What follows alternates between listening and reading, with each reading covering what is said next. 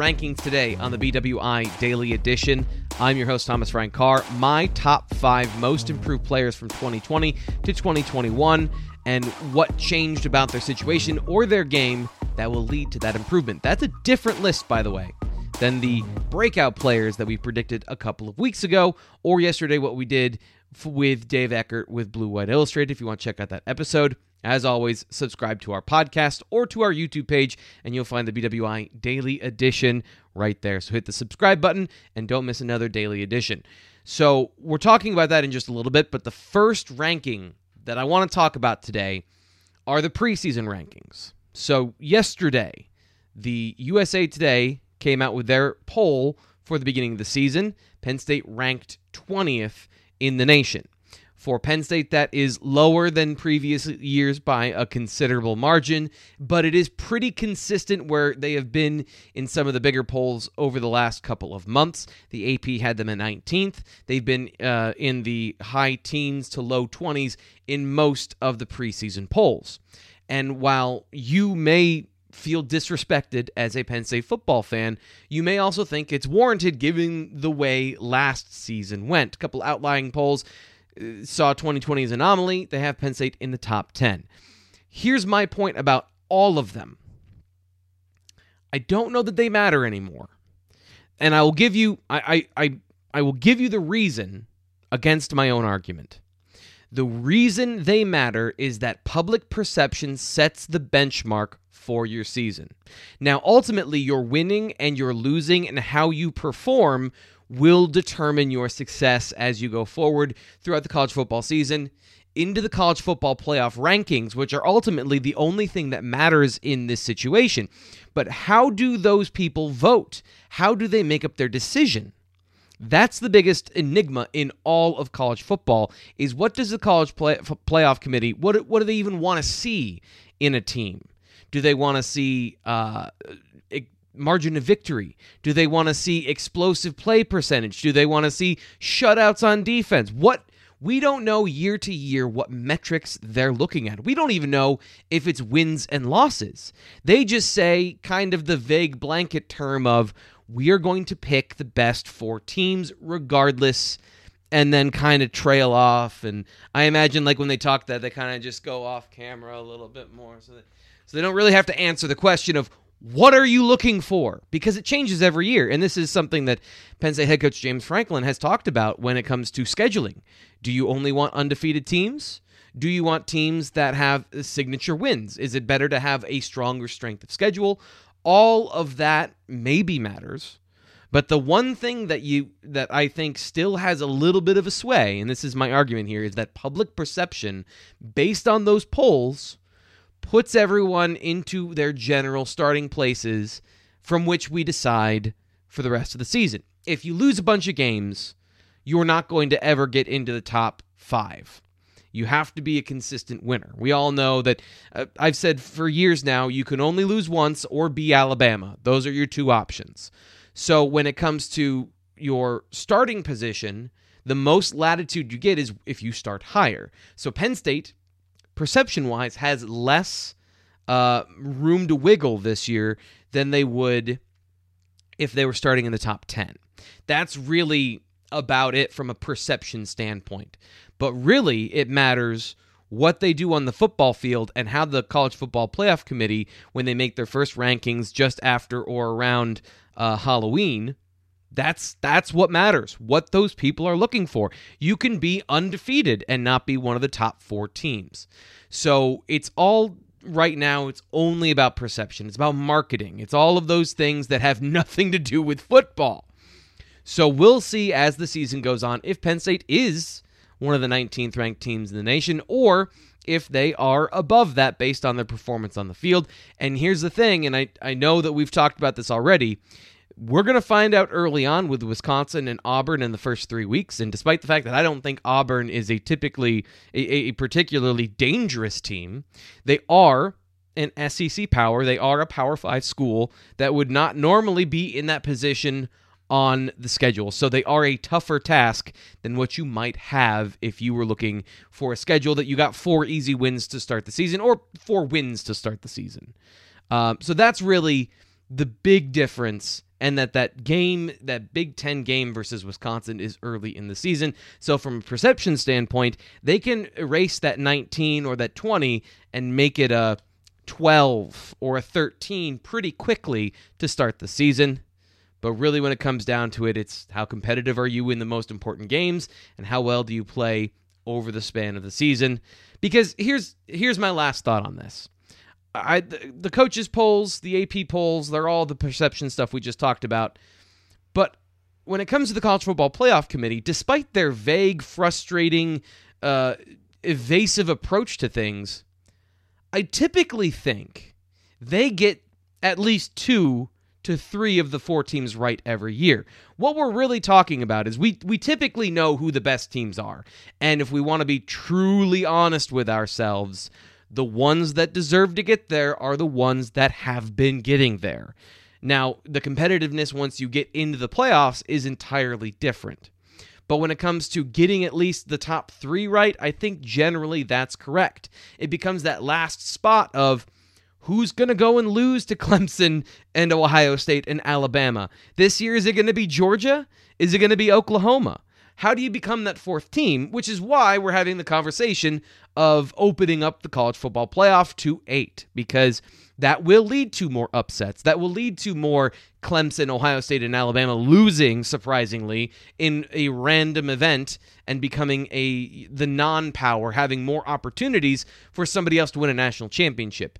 But typically, if we're talking about the know it when you see it thing, for the most part, I do think that the College Football Playoff Committee has gotten it generally right. There haven't been any egregious misses when it comes to who they've included in the playoffs. And I know you're all screaming 2016 at your screen. I understand eh, that. I still think that could go either way. And now that you've turned off the TV, now that we've lost half of the audience, Top five most improved players in 2021. We're going to start at number five with Jair Brown, safety, who is coming into this camp with a camp battle for that starting safety spot opposite of Jaquan Brisker. Now, last year, he was seen as a key depth piece and a key add in 2020 as a more mature player coming into that position, along with a lot of young depth and two starters. So, Jair Brown we can talk about it again if we need to, but we all know he didn't get to practice with a team because the team didn't practice together. And Jaquan Brisker talked about that this spring of knowing the defense is going to be a huge thing for Jair Brown heading into 2020. Last year, when it came to play, plays on the field he, field, he was a key reserve for the Nittany Lions early in the season, but made a lot of mistakes, some coverage busts, and as the season went on, his playing time went down dramatically. Now, that's not to say he's a bad football player. He just wasn't ready yet. He hadn't fully digested everything and wasn't comfortable in the system based on the number of mistakes he was making and then his playing time following that. He still played in nine games last year, but the number of reps and the situations those reps came in were entirely different as the season goes on. Fast forward to now, not only does he have last year under his belt, he has the entire offseason and this current camp. So his opportunity to make plays and to be a positive influence on the on the team are much higher. And also his likelihood of making those big mistakes, going the wrong way in coverage, going down the one-way street that you're not supposed to go down, yeah, he's not going to be driving down College Ave the wrong way anymore cuz he knows town. That's kind of the situation he'll be in in 2021. The reason he's number five on the list is he actually has to win the job. He is currently in that competition for snaps at safety, although I do believe that no matter whether he's the first guy or the second guy, he will see significant playing time this year. So his opportunity to play better is not only improved this year, but he'll have more of them in 2021, barring any unforeseen injuries or situations we're not aware of. Coming in at number four on our list of players that can take a step forward and improve in 2021, we have tight end Brenton Strange. As he said himself last year, Brenton Strange wasn't necessarily expecting to come into the season as the starter. He was primarily going to be uh, Pat Freiermuth's backup in 2021, and that situation changed after the first month of the season. Uh, so last year, I, I, really wasn't expecting to be uh, the guy to come in and uh, maybe get all the receiving uh, the receiving stats, but like this year it's a lot different. Uh, I have the opportunity to be the receiving guy and the guy that blocks. So I'm very excited for that. Uh, like uh, like I said, the opportunity is presenting itself, and I'm going to take advantage of it. Now the interesting thing is that he was still used as a pass blocking or a run blocking tight end in 2020 because he was the primary one of those and then he had to be the guy that was relied on when it comes to the passing game. So his ability to do that and to really take on that role of the lead receiving tight end. He's more prepared for it in 2021. And one area that he can improve is his ability to make plays after the catch. As a former receiver who sees himself as a receiver that can block really well, he has the potential to be an explosive playmaker with the ball in his hands, something he's thought about. I think about it a lot. Uh, honestly, uh, that's a part of part of my game that I want to work on a lot. Uh, last year I felt like I caught a couple balls. I could have made some plays, uh, but I just I, I didn't at the time, and that's something that I'm going to work on, and uh, I expect my game to be better after the catch this year. So when you really look at his ability to make plays after the catch, he only broke three tackles in 2021. Uh, back in 2019, Pat Freiermuth led all tight ends with nine, which again is not a high number. Strange has the ability, I believe, to eclipse that with the right opportunities and the right situations. Strange is also used as an underneath player and may be used in a similar way with a lower average depth of target in Mike Yurcich's offense, which is aggressive down the field. But the reality is, all teams need to throw underneath because you can't just go bombs away on every play.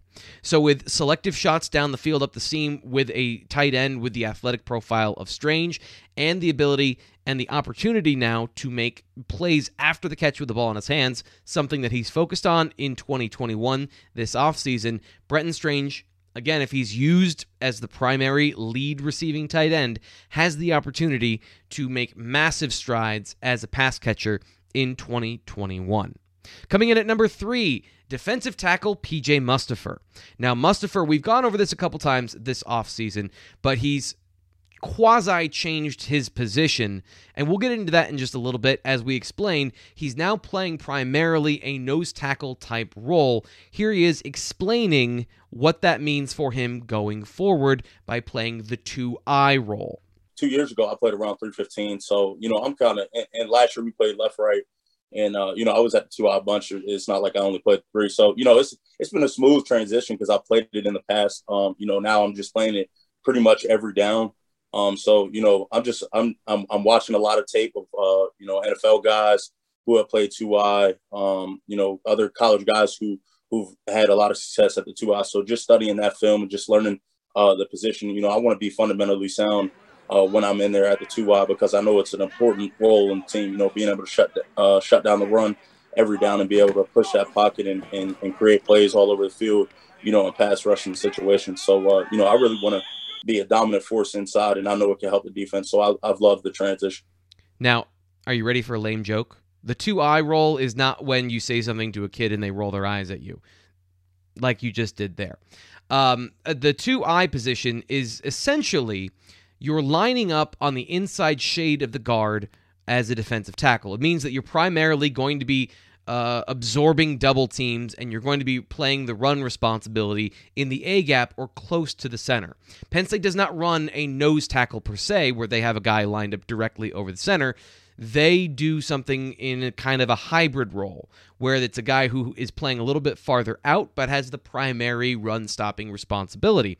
And as PJ Mustipher said, it's not like he hasn't played this role in the past. He has, and he's performed better inside of the guard than that three technique or out position where you're in more one on one situations. Mustipher is a natural nose tackle. And that to me is really what is is the profile for how he's going to improve in 2021 is that he has made the decision to be that body type and in that position. He and defensive coordinator Brent Pry have made the decision that he's going to be the 2I position. So he's going to line up based on the offensive lineman and not the field side or the boundary side as they have in the past. So he will consistently be lining up at the primary run stopping position. He's gotten up to 327 pounds. He is now a run stuffer. That decision has been made where he's not trying to split the difference anymore. Now he can try to win with power and strength and bull rush instead of trying to be a tackle that can do both. early on in his career, I thought there might have been an opportunity for that, but his wrestling background, his size, and that small lack of high end explosiveness. Still a good football player, still a really good athlete, but maybe lacking that elite do it all ability.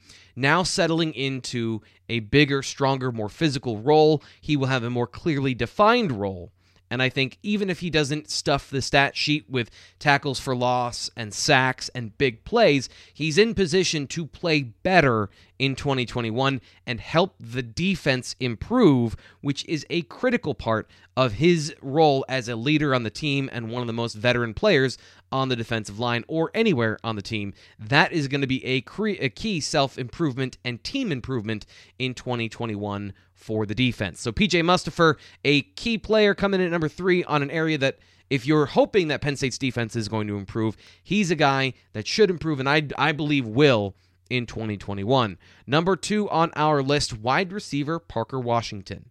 And you may be thinking, Parker Washington had a great freshman season. I agree. But it's not like he was a true freshman that lit the world on fire. He was good. But there were times where he there were some issues when it comes to route running, decision making at the position, still being young in the offense, and copy and paste everything we said about Jair Brown to Parker Washington, and truly even Brenton Strange's guys that didn't have a chance to practice their roles and then had to then perform them in the middle of the season. This year, Parker Washington, a year into a new system, and even if we just assume that he won't be making as many mistakes when it comes to running this new offense because of the time that he has been with the rest of the offense working on it, uh, there are a couple areas that he can improve when it comes to his consistency from year one to year two. Here is head coach James Franklin explaining Parker Washington and what makes him bigger than his five-nine frame. You know, when you talk about his ball skills, I think he's got elite ball skills. I've always been a believer as a receivers coach, as an offensive coach. Elite ball skills make you bigger and make you faster than what you are. And what I mean by that is uh, when your catch radius is similar to someone that's three inches taller than you because your ability to go get the ball and be able to consistently catch the ball uh, on your fingertips um, you're faster because some guys are going to have to slow down, stop, secure the ball, uh, and then regain their speed. Where a guy that's got just tremendous confidence in his ball skills can just reach back and contort their body, pluck the ball, and not lose much speed.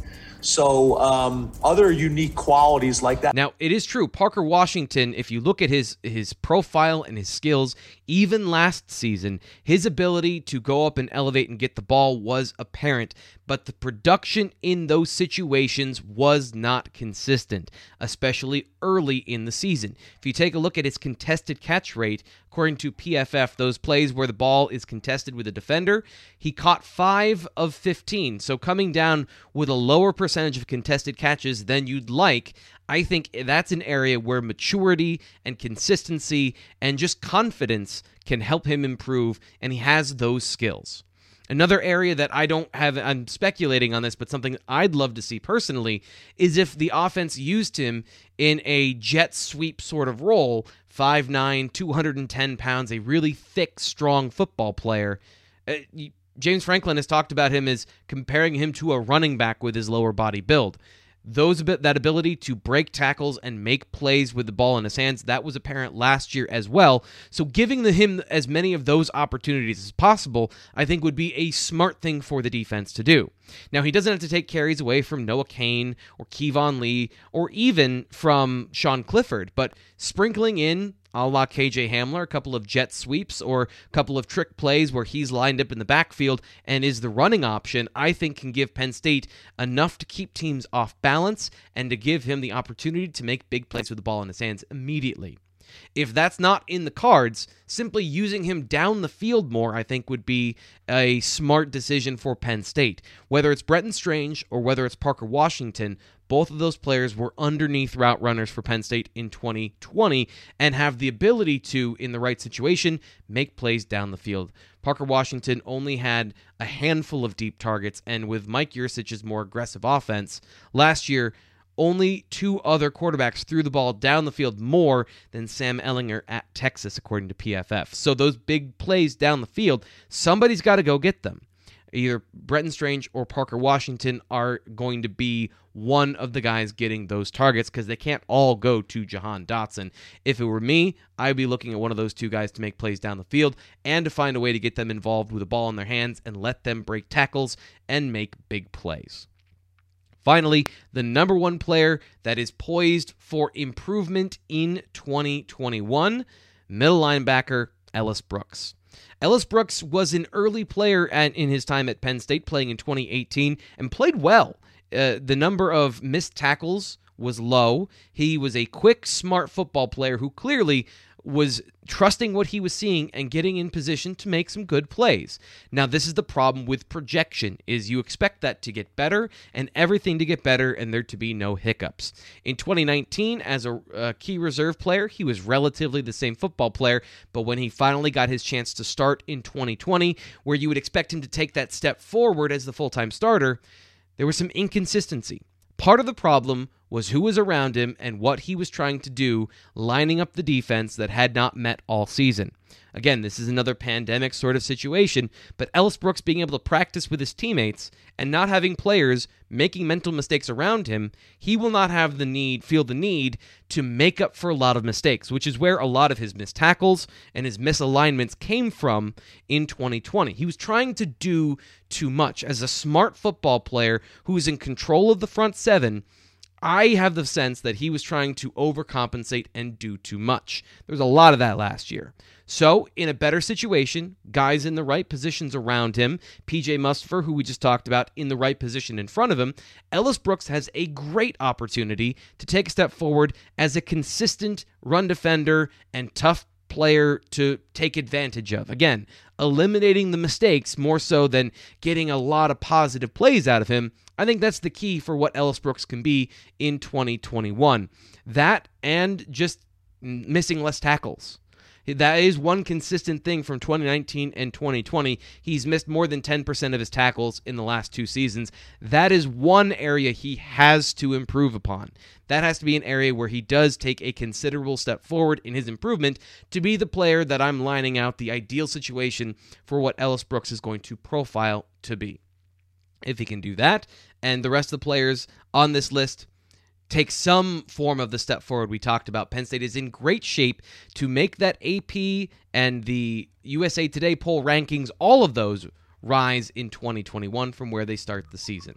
That's it for today on the BWI Daily Edition. Make sure you subscribe and you stay tuned. We'll have up to date information from Penn State's uh, open practice, which we typically get on Wednesdays. So we'll give you more information of what we see and what we hear at Penn State practice coming up later in the week. Subscribe, bwi.rivals.com to get all that insider information. Make sure you subscribe to the podcast wherever you get your podcasts and to YouTube so you don't miss the BWI Daily as we break down Penn State camp here for Rivals. I'm your host, Thomas Frank Carr.